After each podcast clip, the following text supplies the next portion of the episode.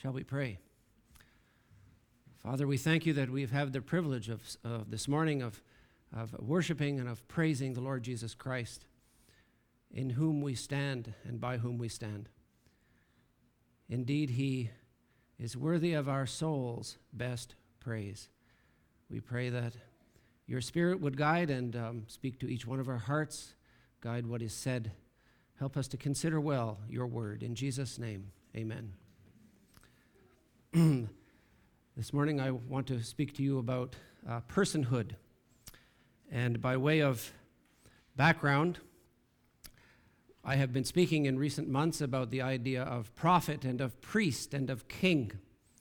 These are wonderful truths that uh, come throughout the Bible from the beginning to the end that pertain to the Lord Jesus Christ.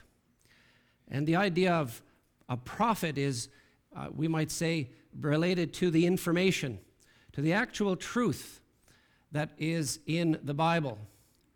One of the popular words that bothers me quite a bit is the word narrative and in how it is being used in universities and in society. Well, what you believe is, is, is your narrative. That is, that is your narrative. And what I believe is my narrative. Boy, does that ever irritate me. As far as I know, you know, if you watched that movie of some years ago, The Princess Bride, there's a narrator in the back explaining what is going along as this funny story proceeds. And the story is a complete fiction. It is a complete nonsensical, funny story with a narrator. Yes, I suppose that's a narrative. That has nothing to do with what I believe. I believe something that is called the Bible that is historically correct. It is history, it is fact.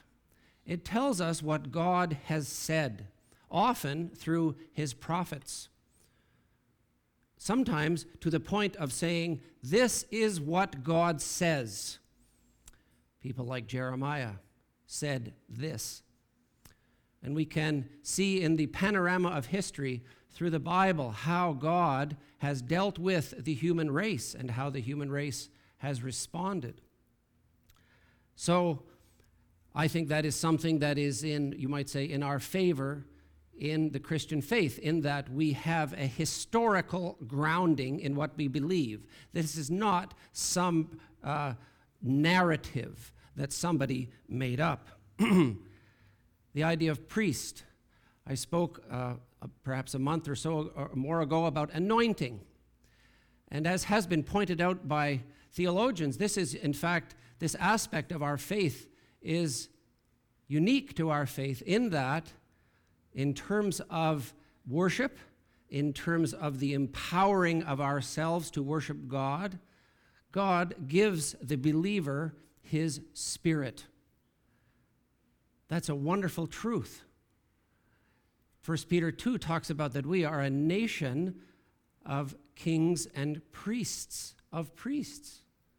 We are enabled to enter into that holy place of worship and we enjoy the presence of the Spirit of God within us in order to genuinely worship God and in order to be changed by God. Prophet and priest. John chapter 4, the, the Lord Jesus interacted, as you may remember, with the in that chapter, the woman at the well. That is what that chapter is referred to. Verse 26 says, God seeks those who worship him how? in spirit and in truth. It is not only the subjective aspect of worship, we might call the spiritual aspect. It is the informational correctness of our redemption. What is the basis for it? We have the record. But it is not only cold, dead religion information, it is spiritual truth. And the Bible uses the picture of anointing, spiritual anointing, that God would actually give the believer, as it were, some of Himself to enable us to enter into a proper relationship with Him that is unique to what we believe. Our faith is based on historical fact. our, base, our faith is based on spiritual empowerment, as the Lord Jesus promised in John chapter 14. And in those two regards, that is a, a unique, a completely unique uh, body of belief. And those two things then lead to the possibility of legitimate Christian experience. The modernist might say, well, the, the truth and the anointing inform our experience, another popular word. But it is more than that. For the believer, the truth and the anointing are the intellectual and heart based power for us to live as Christians and to have a legitimate and true and honest Christian experience. What, have I, what word have I left out? That has to do with lordship in the context of our experience. Life is full of choices, choices and choices and choices. Day in and day out, hour by hour, we are faced with choices and we are faced with strivings. And sometimes for the believer, we enter into Romans 8 groanings that we cannot even uh, utter, we cannot adequately express our need to God. And so we have the promise in Romans 8 that God will come beside us, that His Spirit will enable us to utter the things which we cannot utter. I wonder if you have been in that place of such need that you need the help of God to pray without words. But that is part of your um, birthright, second birthright, born again birthright, to be able to pray, even sometimes without words, that groaning of Romans chapter 8. So, struggle is inevitable. Struggle is even mandated for the believer in the Bible. There is no nirvana. Buddhism likes to talk about nirvana. I sure get tired of hearing the word karma, another modern word. Very um, dead end. I talked to a, a lawyer who was a Buddhist for a good hour a few weeks ago very difficult to elucidate, a very difficult to enunciate religion. You don't even know when you've arrived. It, you can't even define what it means to have arrived. It was a frustrating conversation in some respects. The history of Western philosophy is quite interesting. And one of the famous philosophers reminds me of my father. His name was Soren Kierkegaard, and he lived in the late 1800s, I guess. Um, and he was a Dane, like my father. And he grew up in a doctrinaire Lutheran home where religion was about do's and don'ts and very strict. And my father grew up under a foster father who was very cold and who damaged my father, I believe, emotionally quite a bit. My mother has said that it wasn't for my, my um, step aunt, his stepsister, that my father would have been a total wreck as a result of the doctrinaire coldness of his father. And Soren Kierkegaard grew up in that kind of a cold religious um, national Lutheranism is that's the national religion of, denomination of Denmark. I remember when we were there uh, some years ago, the people that we were staying with, not being believers, you know, they said, well, the, the church is, is um, you pay, by the way, you pay a tax to maintain all these historic churches. Comes right out of your paycheck. Interesting. And, and, and um, she said, uh, only, only old people go there, and the only reason we use the building is for Boy Scouts. You know, this is, this is the state to which it has come. It is an empty sanctuary on Sunday mornings, largely speaking. And of course, that is quite true of many uh, cathedrals and so on in Canada, as you know. And so, in that kind of a context, you have a man like Kierkegaard coming out and saying, You know, what really matters is not the information of your faith. It is not the history of your faith. It is not the doctrine of your faith. It is what you choose to do. It is how you act. And in some regard, the Christian says, Yes, yes, my king, my Lord, needs to be Lord of my life hour by hour, yes. But what Kierkegaard did along the way is to throw out the informational content of the Bible. And as a result, you have what is known as existentialism. He is considered to be one of the fathers of that philosophy. It is a bankrupt philosophy. Because if you have nothing on which to make a decision moment by moment in terms of either information or the Holy Spirit, neither one of those things, I submit to you that you are lost. You are lost. It is important what you choose. But what do you believe? What do you believe in your heart? What do you believe in your mind? It's very important, contrary to existentialist Soren Kierkegaard. there is, a, I believe, an advantage that the Christian enjoys that he takes for granted. And that advantage is, as you saw from the first slide, the title of my message. The idea of my message is personhood. Personhood. This is something we take for granted. So let us look at this passage, which is so uh, foundational to the idea of personhood. And God said, Let us make man in our image, after our likeness. And let them have dominion over the fish of the sea, and over the fowl of the air, and over the cattle, and over all the earth, and over every creeping thing that creepeth upon the earth. So God created man in his own image.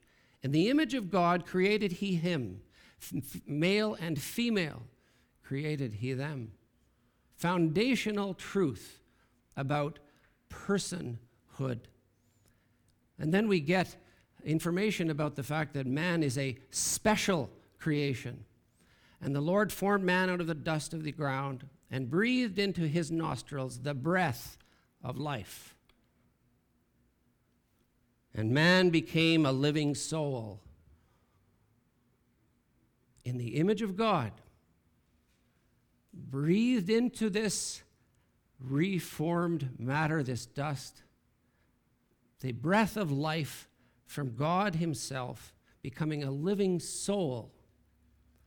This, in fact, of course, must be the foundation of personhood, something that we all take for granted. You are a person, I am a person. What does that even mean? Well, people have done a great deal of thought about that. So, my message this morning is three times three ABC, each having three parts. Part one of part A, the idea that God created us, mind, uh, emotions, will, the, the soul, in, and, and placed with it in a body, and gave us the breath of life from Himself, not the animals. The breath of life for man, special creation from Himself. Very interesting kind of personhood. So I don't know if you remember, there was um, a series on TV, little snippets of things, and this was um, sort of Canadian moments. And you may remember on the little clip that the person on the operating table said, I smelled burnt toast. David Spidell knew the words coming out of my. This person was having open brain surgery. And Dr. Wilder Penfield was mapping the brain, was stimulating different parts of the brain. So I'm reading the case for the creator, and the, I think it's the last chapter is dealing with personhood.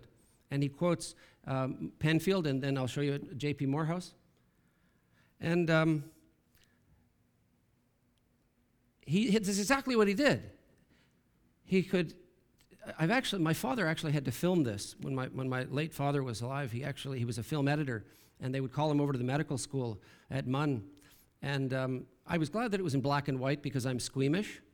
And uh, th- so um, in this film that my father was, was personally present for and, and had to drill a hole, hole, hole, hole, hole, hole, hole, all the way around, feed in the little saw, connect the holes. Do it again.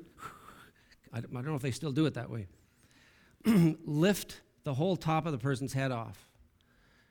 Perhaps remove the tumor, whatever the nature of the neurosurgery was. And I watched this film with a two, little two hand thing. You look in the thing and you turn the film, you decide what you're going to keep. And Wilder Penfield would do this, and, and then he would um, be able to map the brain, and he would touch this part and that part, and the arm would go, the leg would go. And, uh, interesting that, that uh, on the table, a person would say, I didn't do that, Dr. Penfield, you did that. What? That means that, you, have uh, awareness that transcends what you are in. He commented, The patient thinks of himself as having an existence that is separate from his body. We take this for granted. What about J.P. Morehouse? Started out as a chemist, studied philosophy, then he studied theology. He's a professor at Talbot in California. So, what that boils down to is a scientist could know more about what is happening in my brain than I do. He could, he could find every neuron firing and every synapse closing and every little electrical spark and know where they're happening and where they're not happening. But he cannot know more about what is happening in my mind than I do. If he wants to know that, he has to ask me. I love that. You want to know what's going on in my mind? You have to talk to me. It's most interesting.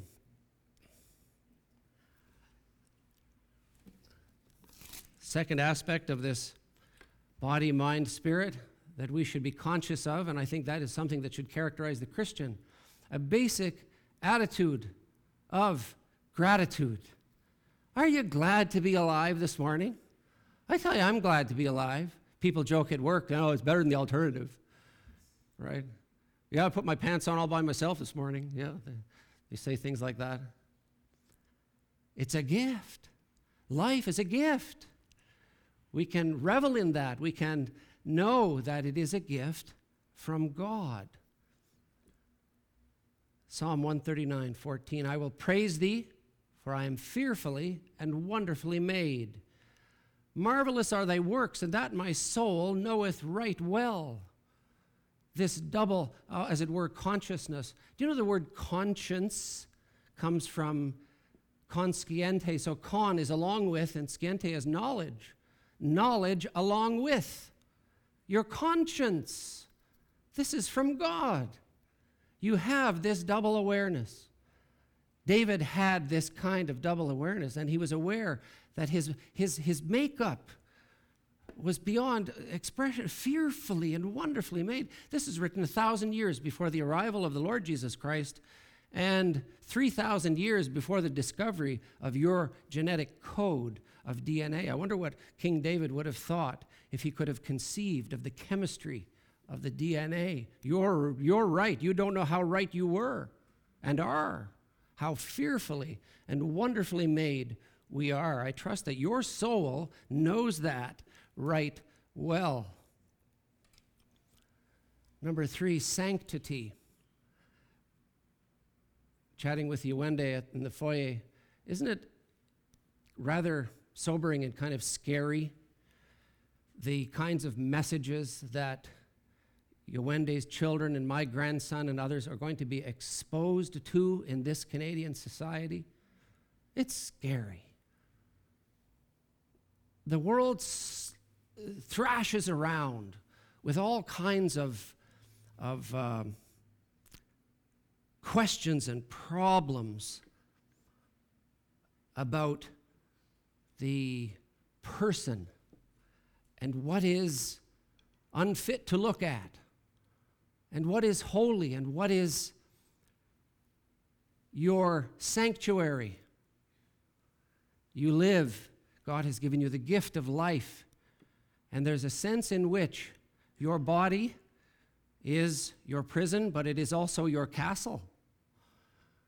And we know to treat others that they have their personal body and they have their space.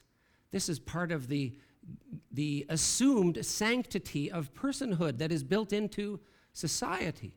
I know a professor at Memorial, and she's not a Christian, but the reason she believes in God I can think of a lot of reasons to believe in God, But the funny reason that she believes in God is how ornate human beings dress themselves. No animals, she said, animals don't do that. You don't see animals putting clothes on and, and, and putting lipstick on, right? We have a sense of personhood, the sanctity of our space. The believer should know that better than anybody. Don't you love this verse? I beseech you, therefore, brethren, by the mercies of God, that you present your bodies a living sacrifice, acceptable unto God, which is your reasonable service.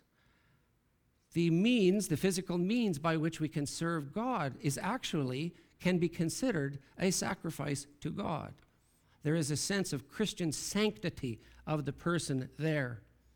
And in terms of our relationships in a congregation, be kindly, affection to one another with brotherly love, in honor, preferring one to another, honoring each other, respecting each other's space and being and personhood. This should be part of the Christian understanding of sanctity, the sanctity of the person, body, mind, and spirit.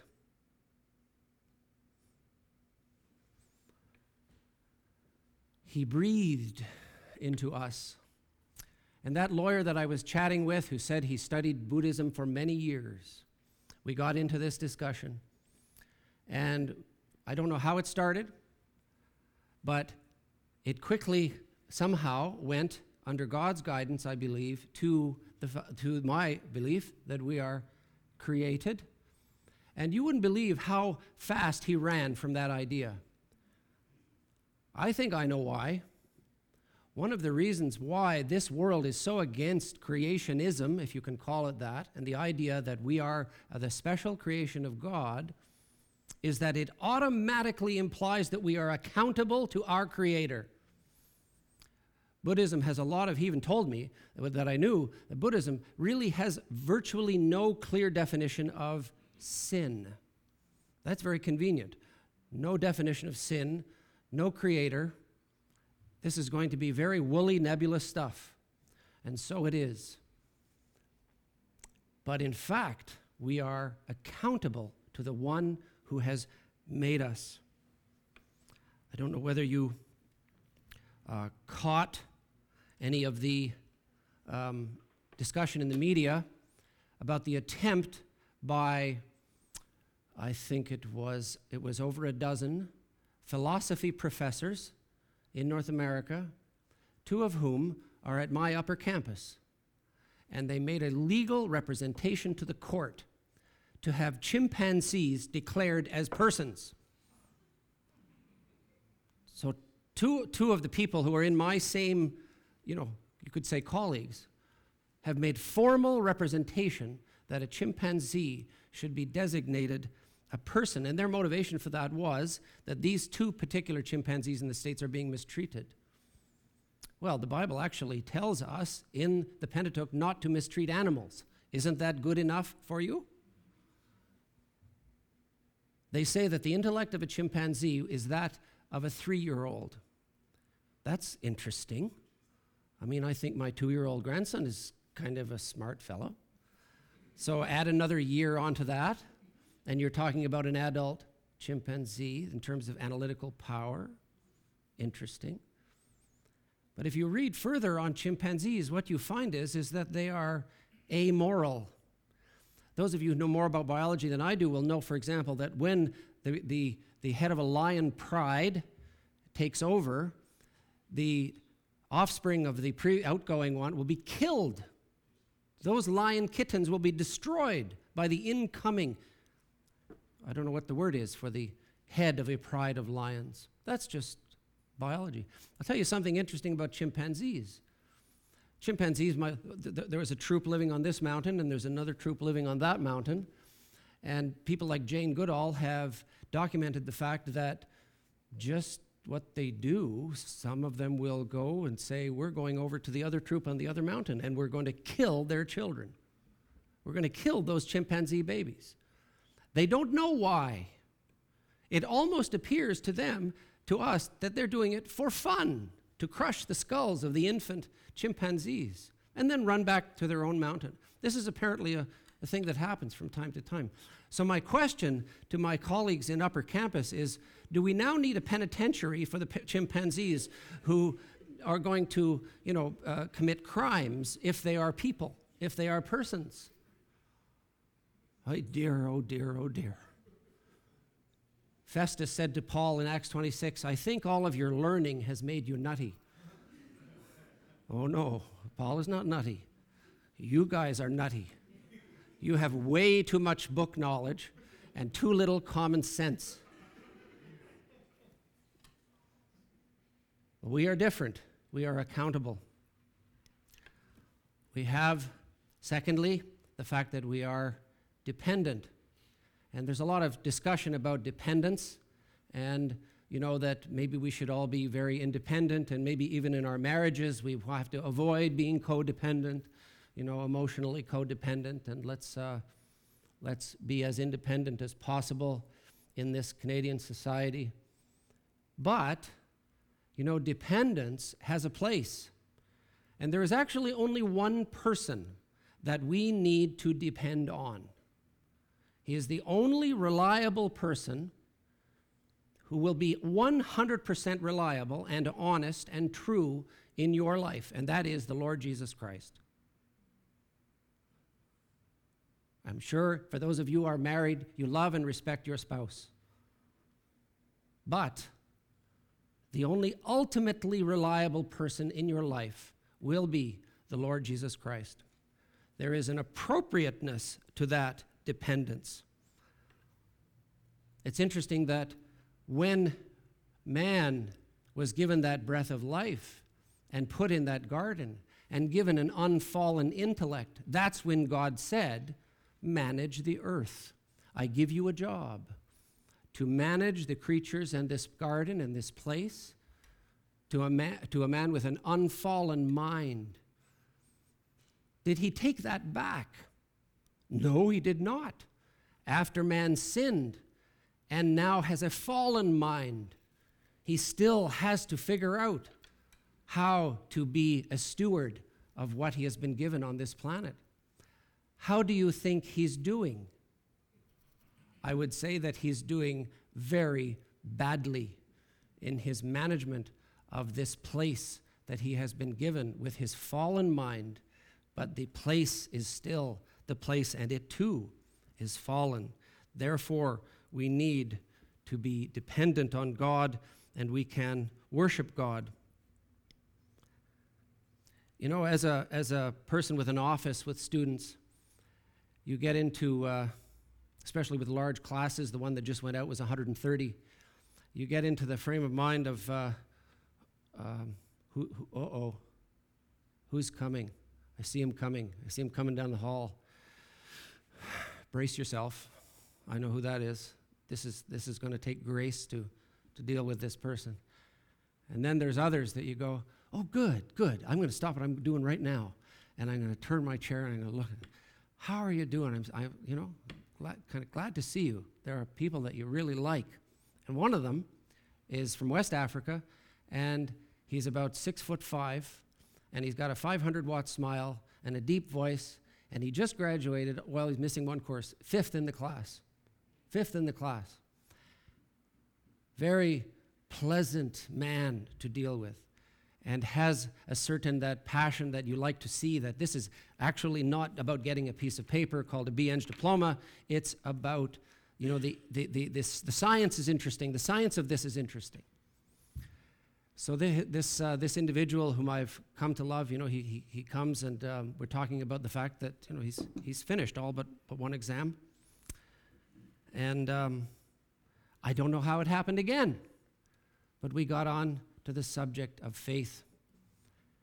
And I said, because the Chinese Bible study from three days ago had looked at John chapter 4, and I said, well, um, Usman, the, of course, the two components, the necessary components, are that we must worship in spirit and in truth. And he sat up straight and he said, That's what I need. That's what I want. Now I have time. I'm not overwhelmed with my engineering studies. Now I'll have time to look at these things. And I'm still in contact with him by email. I trust that I'll be able to continue to talk to him about what Jesus meant in John chapter 4. But that kind of um, relationship with God is part of what it means to understand that you, created in the image of God, have been given the possibility of worshiping God in spirit and in truth. The woman at the well did, wasn't there yet. She needed to be there, but she wasn't there. And if we have spirit and truth, then the meaningfulness of worship and of relationship becomes possible. This is quite interesting that it says that we are created in the image of God and that my time is running out. It says then in Psalm 8, He made us a little lower than the angel, angels. Have you ever uh, wondered at human capability? That the, top, how, how much better can an angel sing than the top opera singer in the world? One of the guys in the class that I just finished, he just won the Canadian, I guess they call it 60 meter dash. He's the, the, the, the, the he's 22 years old and he's the fastest guy in Canada based on the recent competition. I guess an angel could run a lot faster than that.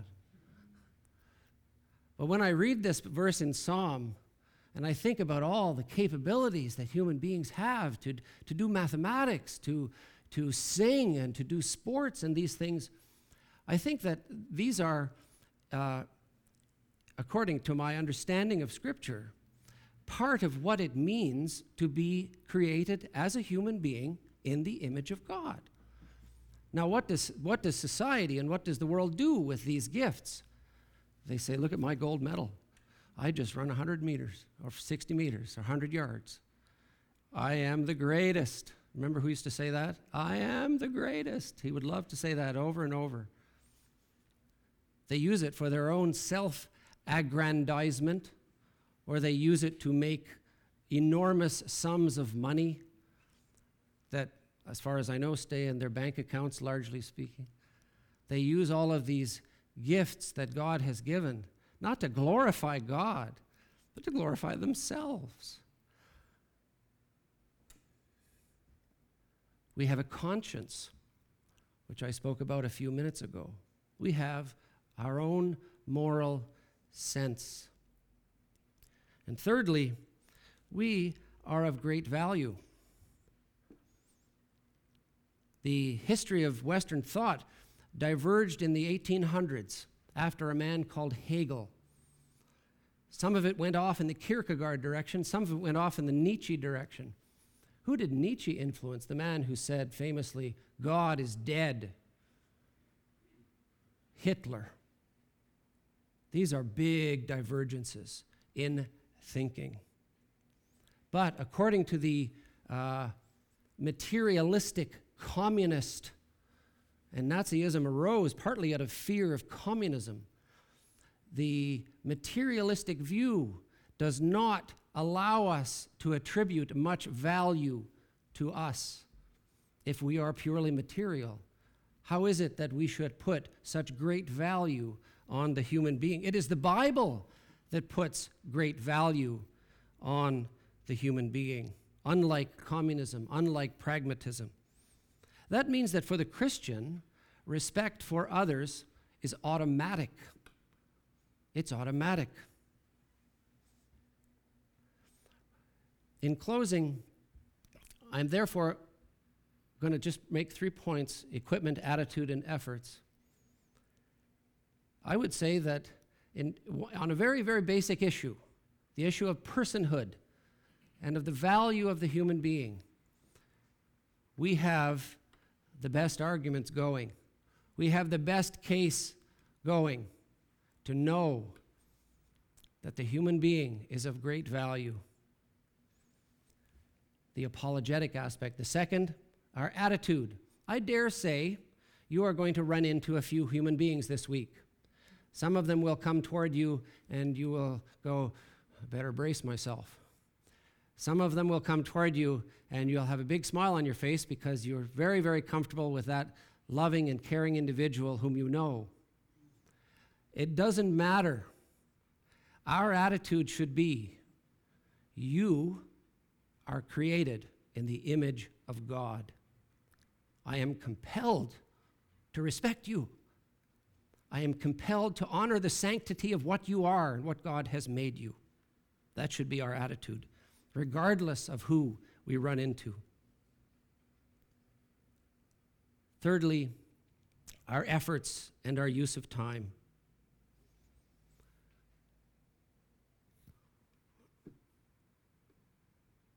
One of the songs of 20 years ago we aren't here for a long time, we're here for a good time. That is an antithetical idea to the Christian. We need to make use of the limited amount of time that we are here. We need to be careful how we interact with other people. We need to capitalize, as it were, on our interactions with other people. I'm struck by this passage from, uh, from uh, Jeremiah. But this shall be the covenant that I will make with the house of Israel after those days, saith the Lord. I will put my law in their inward parts and write it on their hearts, and will be their God, and they shall be my people. And they shall teach no more every man his neighbor and every man his brother, saying, Know the Lord. For they shall all know me, from the least of them unto the greatest, saith the Lord, for I will forgive their iniquity and remember their sins no more. Now I know that this is speaking of a future day, but I believe that it applies equally well to the common need. Here we have the prophet Jeremiah, and he is giving a recognition here to human beings created in the image of God. In that society, you might say there were some who are the least and you have some that are the greatest. Jeremiah says, I know. I know. And you have one common need. You need to be changed on the inside, and you need your sins to be forgiven. And that is our birthright. That is what happens when you are born again. You come to know that your sins are forgiven by the blood and sacrifice of Jesus Christ on the cross. I trust that with these few thoughts this morning, the Lord will empower you and, and uh, give you some, um, maybe some, you should, should read uh, passages like Psalm 139, talking about fearfully and wonderfully made. David writes there that God knows the words before they come off my tongue. He knows my intentions. He knows where I am. He knows what I'm doing. You could read that passage as you go through your week, keeping in mind that the people all around you, in, in a very, very important respect, are the same as you, created in the image of God. Shall we pray? Father, we thank you that your word is clear and that we can uh, enjoy its truth and receive its instruction. Help us, Lord, to be humble as we deal with others. We pray that if there's anyone here who doesn't know what it means to look upon the Christ, the one who was lifted up, and thus receive forgiveness of sins, that that person would indeed look to Christ for the redemption that can come to the very soul and redeem that person and make that person your own. We pray in Jesus' name. Amen.